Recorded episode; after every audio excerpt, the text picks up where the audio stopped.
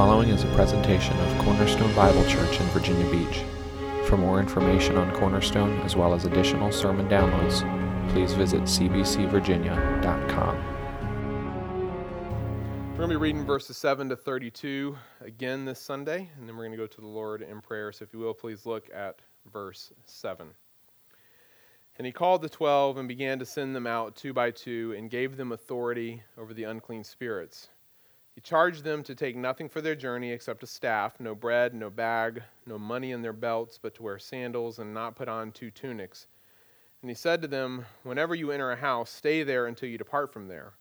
And if any place will not receive you, and they will not listen to you when you leave, shake off the dust that is on your feet as a testimony against them.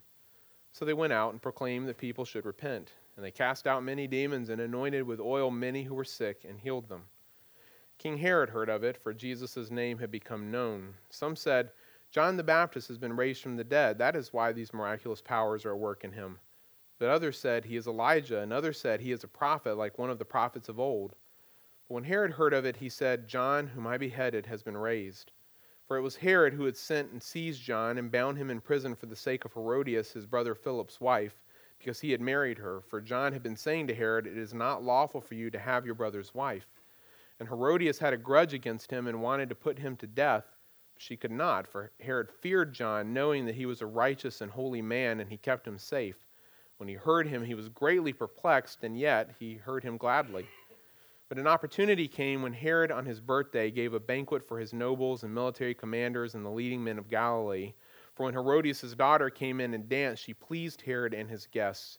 And the king said to the girl, Ask me for whatever you wish, and I will give it to you. And he vowed to her, Whatever you ask me, I will give you up to half of my kingdom. And she went out and said to her mother, For what should I ask? And she said, The head of John the Baptist. And she came in immediately with haste to the king and asked, saying, I want you to give me at once the head of John the Baptist on a platter. And the king was exceedingly sorry, but because of his oaths and his guests, he did not want to break his word to her. And immediately the king sent an executioner with orders to bring John's head. He went and beheaded him in the prison and brought his head on a platter and gave it to the girl, and the girl gave it to her mother.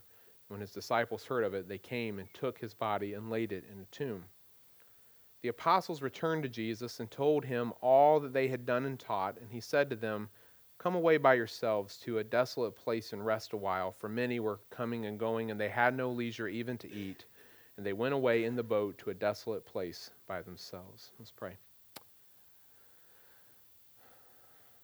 Jesus, as we just reflect on the words of that last song that we sang before we read the scriptures here, we are reminded that we are gathered here today only because of you. God, you are so holy, so righteous, so just, there is no possible way that you could ever accept us, a group of rebellious sinners, against everything that you are. And yet, by sending your Son to die for us, you have opened a way for us to come and be made like you. And so it is only through Jesus that we gather this morning. It is only in Jesus' name that we find any hope is what we are reading about here in the, these texts of Mark as, as he unfolds for us your life, Lord, and in your ministry, and ultimately your sacrifice, that we find the hope that every single one of us has to cling to because we have nothing in and of ourselves with which to cling. And so, Lord, this morning, as we work through this passage again, I pray that our focus will be only on you and recognizing what it means to follow you, what it means to be a disciple of yours, what it means to, to believe in you as the Son of God and as the King and now as the Christ, the Savior who will save us from our sins, take our place, become the curse that we rightly deserved. Help us to look at these things, to count the cost and to respond accordingly. We give you our time together this morning in Jesus' name. Amen. I'm going to tell a story that I had told uh, six years ago, July 27, 2008 to be specific, um, but none of you remember it, so it's good. It has to do when Jamie and I were first married. Um, living in our apartment. We were po, like, you know, really po, right? We couldn't even afford to rent a movie. We were so po. Um, so we had to, if we were going to have a movie night or something, we had to go to uh, Chesapeake Library and check out a, a movie there, which at the time was all VHS. There were no DVD. For those children in the room, VHS is like ancient DVDs, kind of. It's like tape and it spun around. It's kind of weird. But anyway, it was all they had. And so uh, they didn't have a big selection either at the time. And so we had gone for, I don't know how long we had done this, had gotten several movies over time, and we kind of exhausted all the new stuff that they had, which is not very much. And so all that was left then was older movies, which actually was pretty fun to start to watch some things that we had never seen before. And one of the movies we decided to watch that we had never seen, it's like one of those iconic movies that everybody talks about, but a lot of people surprisingly haven't watched it, is Fiddler on the Roof. We, we wanted to see Fiddler on the Roof, and so we check it out. We come home, and I don't know, it's Friday night, right? It's, it's movie night. We're going to put the movie in. We sit on the couch, and it starts up, you know, Fiddler on the Roof, and the music goes, and then the story begins, and within like the first two minutes, we're totally lost. I mean, totally lost. We, we're, they're talking about stuff and they're doing things, and we don't know why they're doing it. And we're thinking, well, maybe they'll come back in later on in the movie and explain what they're talking about up front. Because sometimes movies do that, right? They'll start in the middle of something and then they have to give you some backstory later. And so we're watching, but that never happens.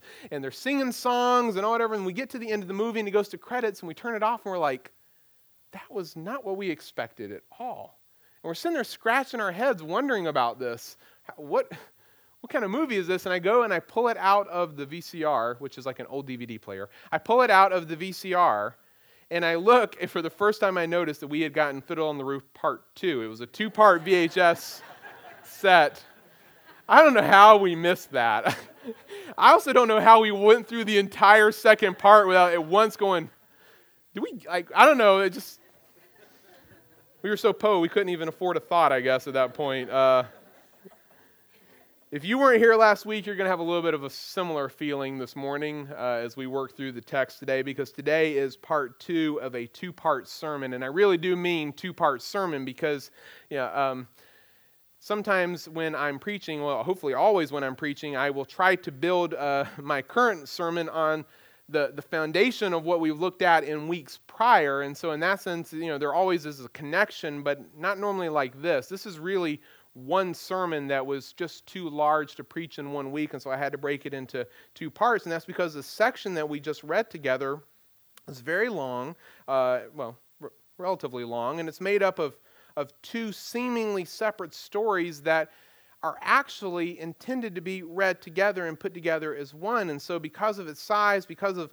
some of the complexities here, I couldn't do it all in one week, and that's why I broke it into two. And thankfully, it was really easy to break since this is another example of that literary or rhetorical device that we've seen now several times in Mark, known as intercalation. Yes, you know it now. Intercalation, for the three people in the room probably who don't know what that means because I say it so much, is when you uh, take a story, your main story, if you're an author or storyteller, and you pull it apart, and in the middle you insert a second story.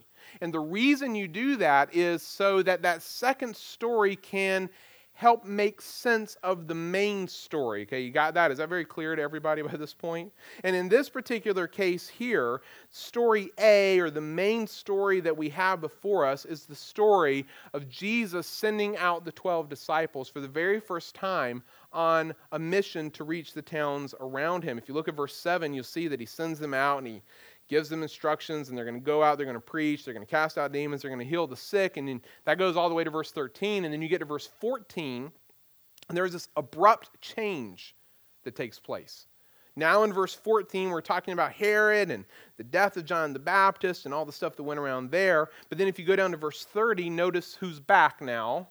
It's the disciples. They're coming back and they're telling Jesus everything that they did and taught, and Jesus going to take them away to a quiet place to rest. And even though that may seem odd to us at first, I think I said this last week, but if I didn't, it's still true this week, that that is just, that's not a haphazard arrangement on his part. This has been purposefully done. These two stories go together in order to highlight something that Mark wants us to see as he begins this third and final section here in Mark's gospel, which, as I have told you now over the last couple of Sundays, is presenting Jesus as the Christ, okay? Presenting Jesus as the Christ. And this is the first scene of this final section presenting Jesus as such. And so, what we did last week was we just went through that middle story first, okay? I wanted to get that out of the way first so that we could come back, and it was really pretty simple. And I want to just walk us back through it really quickly to refresh your minds from where we were last week. But if you look at, at verse 14 there, you'll see that news of Jesus and his amazing works have finally reached the ears of, of Herod and the people and political leadership. And so he and his advisors, friends, whoever, they're sitting around trying to figure out who this guy Jesus is. And three options are put forth. One group thinks that Jesus is Elijah. And if that sounds weird, remember that's because the Old Testament prophesied that before the Messiah would come, Elijah would come first and prepare the way. And so they're looking at him going, well, maybe, maybe that's who he is. Maybe he's the Elijah character that the Old Testament prophesied. Others think maybe he's not Elijah, but he's just one of the prophets, like the prophets of old. He's like not, not that good. He's not Elijah good, but He's, he's like one of the other prophets. But there are others in the room, including Herod himself, who think that maybe, just maybe, Jesus is John the Baptist raised from the dead. And, and that might seem odd to you at first, but I, I think that, that what's going on in Herod's mind and perhaps the minds of these other people as well is they're looking at Jesus and they're li- listening and hearing about the amazing things he's doing. And they're thinking, maybe God is vindicating the wrongful death of this righteous man by raising him from the dead and giving him power. And, and of course, Herod's wrong about this. I noted that last week. It's not John the Baptist raised from dead, it's Jesus. And yet I'm, I'm intrigued by the fact that Herod gets closer than almost anyone else in the Gospels in recognizing what God can do if he raises someone from the dead, vindicating some righteous person in power by raising him from the dead. But that's not neither here nor there. It's not John the Baptist. But in stating this idea, you at least learn something that you didn't know up to this point, and that's that John is dead. So the rest of the story unfolds explaining that. When we last saw John back in chapter 114, he was in prison, but we didn't know why. Here we learn it's because of his preaching. He had the audacity to say to Herod, It is not lawful for you to marry your brother's wife, because he had taken his brother Philip's wife Herodias to be his own. Not only is she his sister in law, but as I tried to show you in that really convoluted family tree, which probably confused everyone, and I apologize, but you actually saw how confusing it really is, so I don't think that's my fault. Um, it, she's also his niece or his half niece, and so he marries, it's incest. He marries his half niece, who is also his sister in law, and his half brother and his sister in law had a child, Salome, and so now she becomes their, his stepdaughter, his half niece, and his half grandniece all at once. Very confusing situation. John is calling them out on this. This is wrong on so many levels. And, and, and the person who he makes the maddest of all is not Herod, funny enough, it's Herodias. She has a grudge against him. She wants to put him to death, but she couldn't, Mark tells us, because Herod feared John. Herod recognized that John was a righteous and holy man. Herod puts him in prison, I think, to protect him from his wife. And even in prison, he likes to go and hear Herod preach, even though it tears him up inside. He's perplexed, he's torn, he's, he doesn't know which way he should go, but he still likes hearing it. He's, he is an, a double minded man, to say the least. And everything seems to work fine. John is safe for a while until one day when Herod throws a birthday party for himself. And so at this birthday party, Herodias decides to send her daughter in. Remember, his grandniece, his or his half grandniece, his half niece, and his half stepdaughter. No, full step. I don't know. Whatever. He, she comes in and she dances for Herod and these men. And Mark says very delicately, simply, that it pleased them and to show his gratitude and his enjoyment for her performance, he makes a vow to her in front of all of these important people that he'll give her whatever she wants anything. She goes out, asks mom, Mom, what should I ask for? And think about the family dynamics here. If you, your mother says to you, Why don't you ask for the head of a prisoner that I hate? So she goes in and says, All right, dad or uncle or whatever she called him, I'd like the head of John the Baptist on a platter. And whatever Herod had in mind prior to that moment is instantly destroyed because now he is mortified by this request. He feared John. He, he, he enjoyed hearing John. He tried to keep John safe, and now he finds himself at a crossroads between two decisions. Decision one is to do what's right, to say no to her request and risk looking weak in front of all of these important people. Decision two is to do what's wrong, to go along with her plan in order to maintain his own reputation. And of course, it didn't take him very long to decide between those two options. Mark says that immediately he sent an executioner to bring John's head to the girl on a platter, a decision that I think Herod felt very guilty for. Very guilty for later. I think that's why when he hears about Jesus, he's instantly like, oh, it's Herod. He's back. Like, I, I think you feel that in his words there. And the story ends very simply by noting that the disciples of John came and took his body and laid it in a tomb. Okay, everybody remember all of that? That was last Sunday. You're like, why does it take you so long to preach when you can do it in like three minutes or five or whatever that was? I don't know. Keep that in mind and now look at verse 7, picking up where we left off last week. This scene, in fact, this entire section really, is beginning with something that we have not yet seen in Mark. We have seen Jesus interacting with his disciples now for several chapters. He's been teaching them, they've been with him, he's been, he's been showing them things, explaining things to them. But now, Mark tells us that Jesus calls the 12 to himself and he begins to send them out two by two. So now it's not a matter just of, hey, come be with me, which is what we've seen up to this point. Now it's a matter of, okay, get ready to go. And if you're wondering why he did two by two, I think that's just a matter of practicality. The text doesn't say, and it doesn't really matter. But what I really want you to focus on is, is what exactly they are being sent out to do. Because as they are being sent out on this mission, there is both an unstated and a stated responsibility here in verse 7. The unstated responsibility is that they are to go out proclaiming the message of Jesus. Okay, that's the unstated responsibility. That they're to go out and to say the same things that Jesus says. And if you need a refresher of or a, a, a little encapsulated way of remembering the message of Jesus, I would simply point you back to Mark chapter 1, verses 14 and 15 where Jesus comes proclaiming that the time is fulfilled, that the kingdom is at hand. And what is your response then? You should repent and believe the gospel. Okay, if you want to, to summarize or encapsulate Jesus' ministry, his message, his preaching into two really simple verses, there they are. The disciples here now are supposed to go out and do the same thing. And as I said, this isn't stated explicitly here in verse 7, but it's clearly implied. And as you look down through verse 13, you'll see that this was clearly a part of their mission. For example, in verse 11, he talks about what they should do when they go to people who won't listen to them. Okay, that's implying that they have something to say, that they're not just there doing things on behalf of Jesus, though they'll do that as well, but they're saying things on behalf of Jesus. And sometimes people won't listen. Verse 12, he specifically tells us that they went out and proclaimed that people should repent.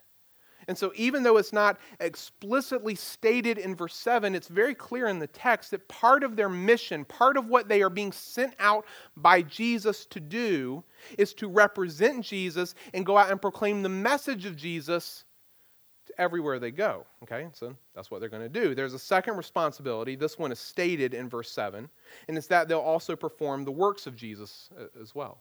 So, not just proclaiming his message, but performing his works. And Mark tells us that Jesus sent them out two by two and he gave them authority over the unclean spirits. And he only mentions the ability to cast out demons here, but if you look down again to verse 13, you'll see that also included apparently the ability to heal. I don't think Mark makes a big distinction in those two ideas of if you've got the ability to do one, you got the ability to do the other. Does it make any sense to have the ability to cleanse a leper but not cast out a demon or vice versa. If you have Jesus' authority on you, you're good to go, okay? And so this is what they're being sent out to do. That in their task, their mission is to represent Jesus by proclaiming the message of Jesus, repentance and belief, and doing the works of Jesus, deliverance and healing, everywhere they go. That's really simple, right?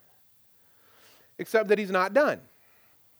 Because not only then does he tell them what to do, he also gives them some instructions on how they are to do it that are quite frankly peculiar. First, he gives them instructions on their provisions in ministry. He tells them that they are to take nothing for their journey except for a, a staff, a walking stick. That's it. Don't, don't, don't take uh, any bread. Don't, don't grab your lunchbox or the cooler, you know, throw it in the back. In fact, don't even have a back, so don't take a bag with you to throw it in. Uh, don't, uh, don't take uh, any money in your belt. And this is how they would carry their money. They would take the, the piece of fabric or leather that they wrapped around their waist and they would fold the coins up in it, kind of like a wallet, so it didn't drop out or get lost. Don't take any money in your belt. Nope, just take a staff. Uh, you can take sandals, but don't take a second tunic or shirt. In other words, they're, they're being sent out with nothing but what they brought with them to the meeting. It's almost as if, like, like, hey, guys, come here, come here. And they're all like, yeah, what? hey, okay, you two go that way. Now, you two go that way. Go do this. And they've got no clue. They've got no preparation. They've got no planning. They're just being sent out on the spot with urgency and, and haste. Well, if that's the case, how, how are they supposed to eat and, and sleep and live as they go out on this mission on, on Jesus' behalf? Well, according to verse 10, they're supposed to be dependent on the kindness of others, nothing else. He says here in verse 10 that whenever you enter a house, you just stay there until you depart from there. And in reading that, you have to understand a little bit about first century Jewish culture. That there was this understanding, this expectation that if you see a traveler or a stranger in your town or near your fields or near your house, that you have an obligation to reach out and show hospitality to that person. You're, you're obligated to, to offer them food. You're obligated to offer them water. You're, you're obligated to care for their animals. You, you're even obligated to offer them a place to stay for the night, to show them this kind of kindness and hospitality. And this would be true generally, but it would be particularly true for people who are doing God's work and on God's mission. Any rabbi, scribe, priest who was coming through town Oh, believe me, everyone would be like, priest, rabbi, come, come stay with me. I'll take care of you. Stay as long as you need to stay. I'll, I'll, we'll cook your meals. You just do God's work. This, this is how they would have thought. And, it, and it's into this environment that Jesus is sending them out with all their dependency here in this mission, the, the kindness and provision of others. They have nothing. They're going to be totally dependent on God providing people along the way to care for them, their needs. And so he gives them these instructions on their provisions for the mission. Second, he gives them instructions on how to respond to people that they encounter on their mission. For those that receive them and are willing to listen to them, he says, well, simply stay in their houses until you depart from there. Meaning, once you get there and you're settled, you know, if some richer guy in town, like, hey, why don't you come stay over here? Like, well, okay, you know, got a nicer uh, house up there. No, you, you stay where God has provided until you're ready to leave. When they're ready to leave, they can go. It's not the Hotel California, so they can take off when they want to. But, but don't go looking for something more or better as you're out ministering on my behalf, Jesus says. But for those who won't receive them or their message, he gives a very different response. He says that if any place will not receive you and if they will not listen to you, when you leave, shake off the dust, okay? This shake off the dust that is on your feet as a testimony against them.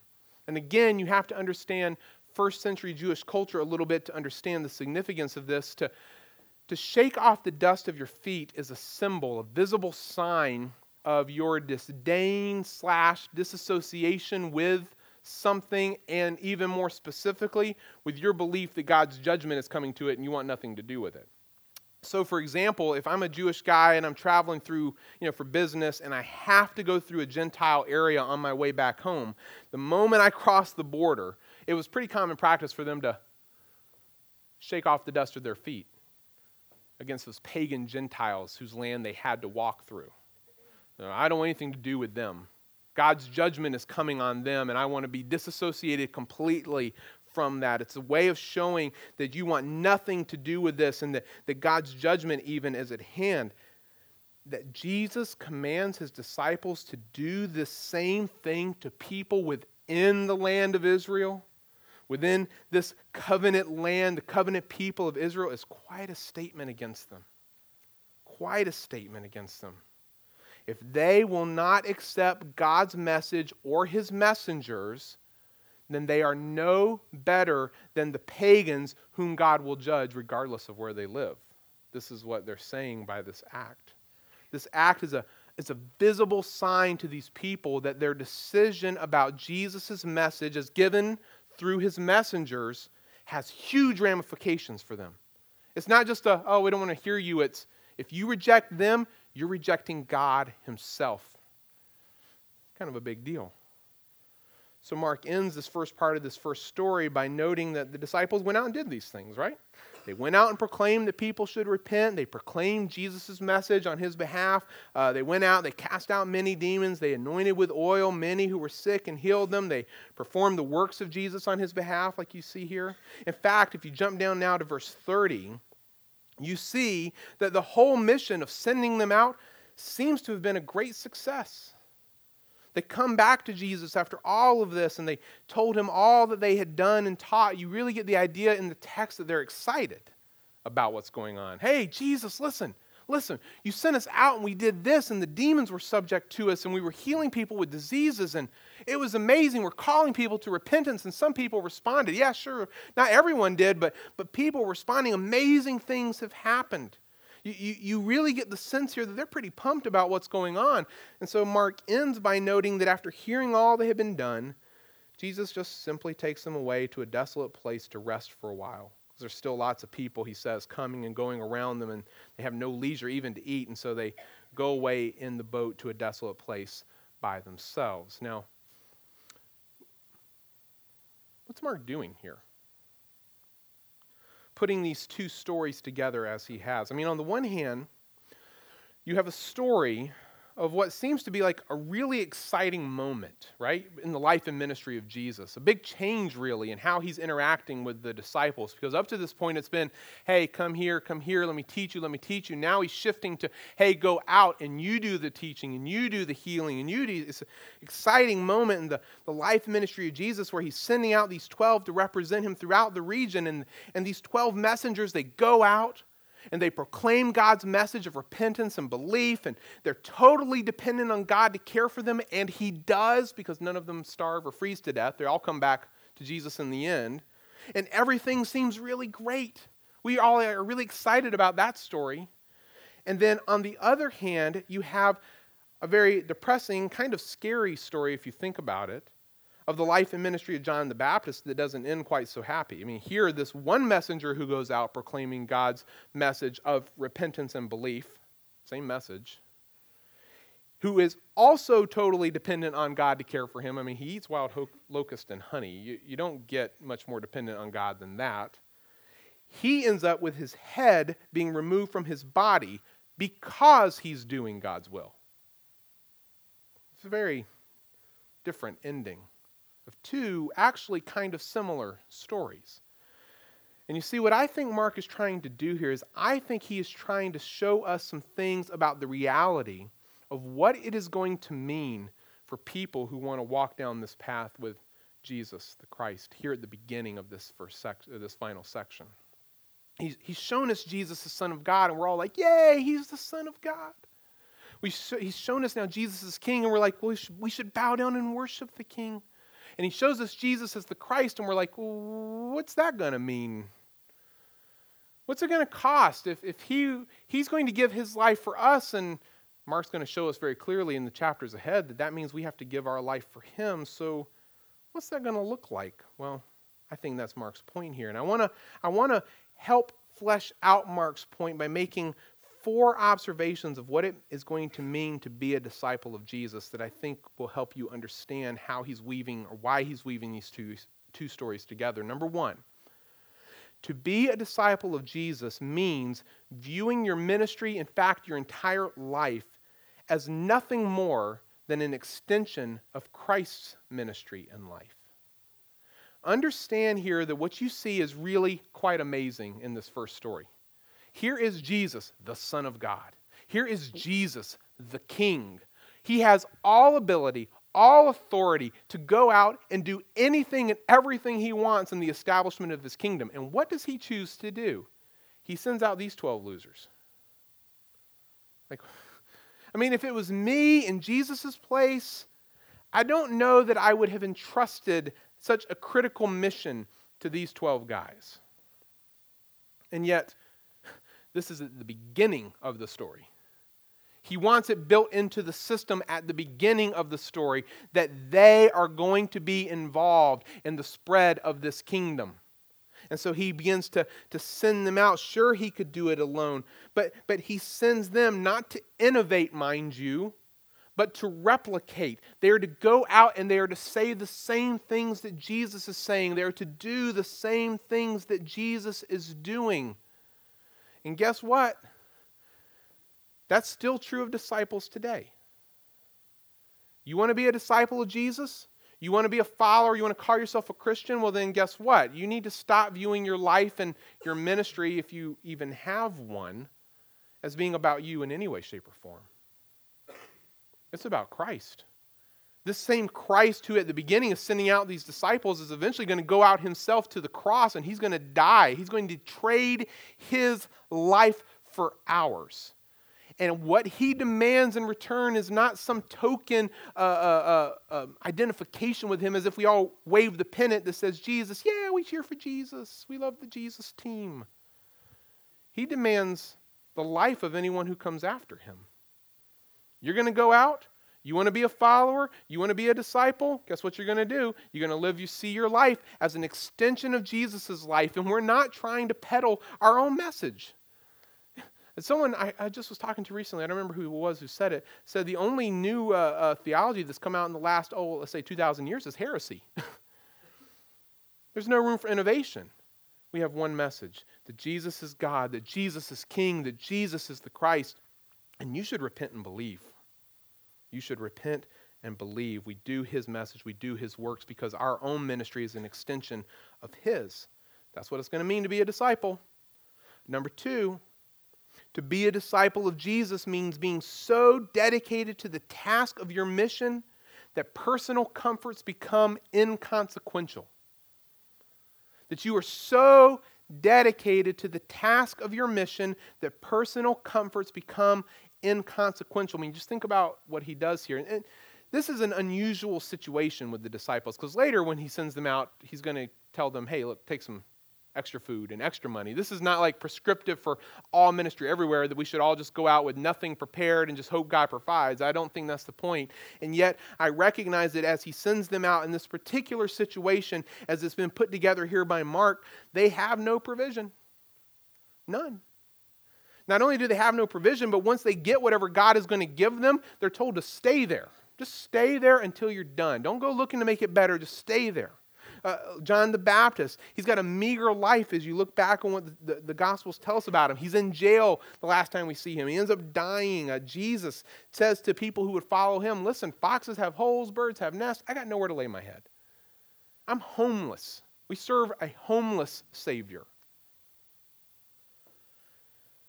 Things sometimes go well, sometimes they don't.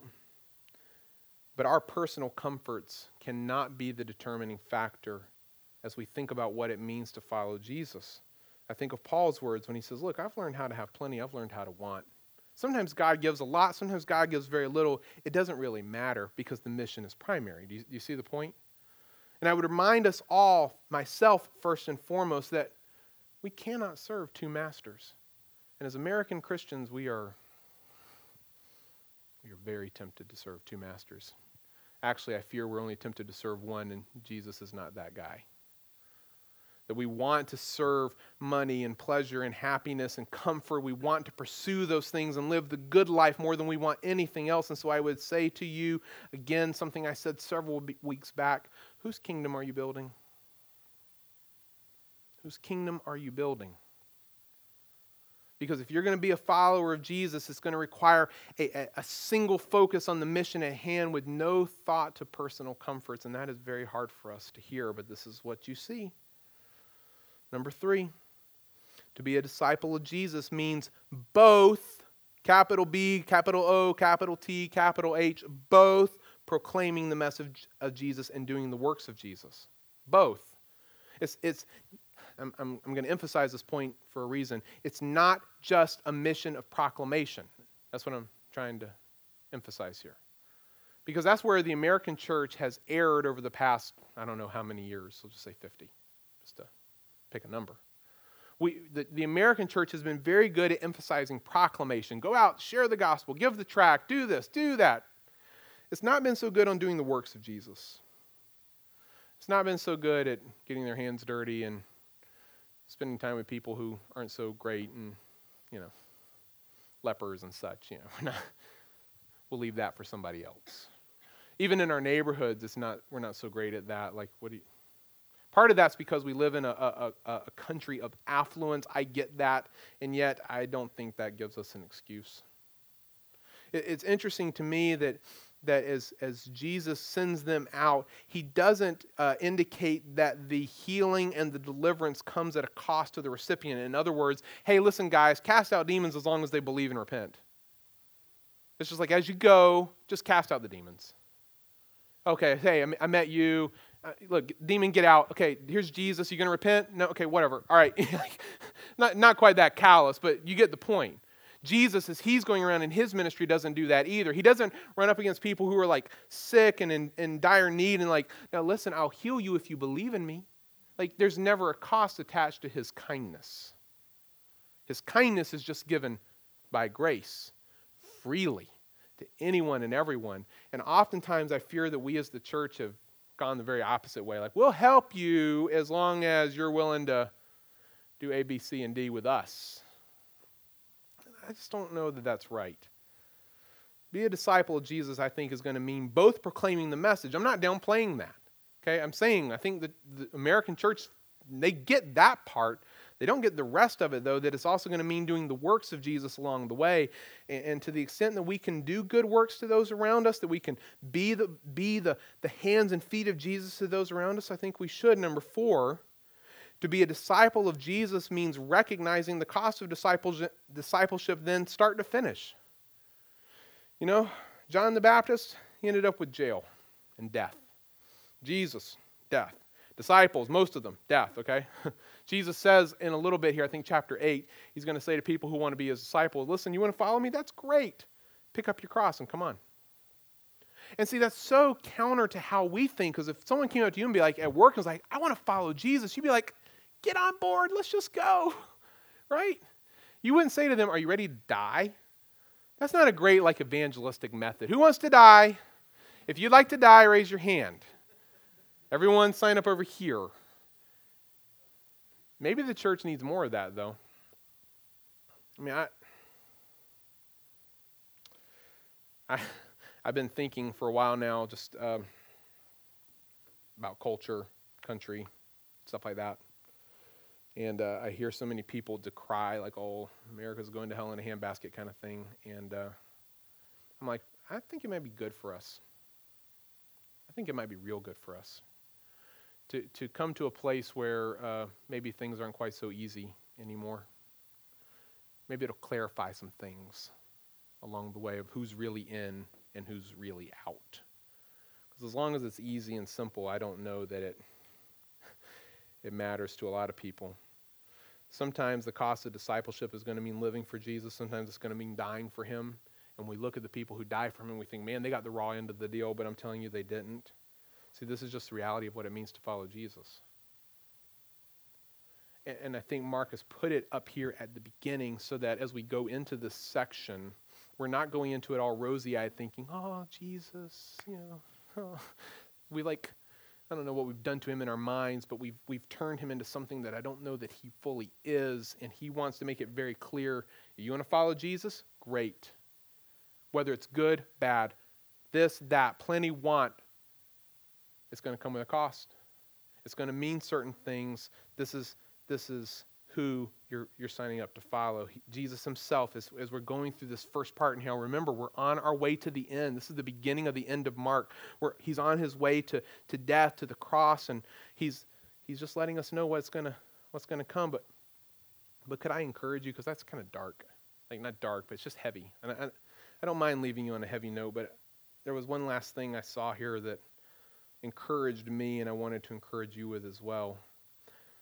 One of the authors, the commentators I was reading this week used this language that there is a hint of triumph wisping through the story, but you just don't see it at first until you step back. And as soon as he, he, he wrote about it, I was like, oh, he's right. And I was like so encouraged, so I'll give it to you as well. What happens to John the Baptist? This faithful servant of God who's out proclaiming God's message, depending on God, right? What, what happens to him, class? He okay he dies right? The, this messenger not just any messenger too this he is the elijah who was supposed to come. He's the one who who dies. It doesn't sound all that great and yet recognize that the, weaved into the story of his death is the story of 12 more taking his place. King is getting rid of one messenger. 12 more just pop right up.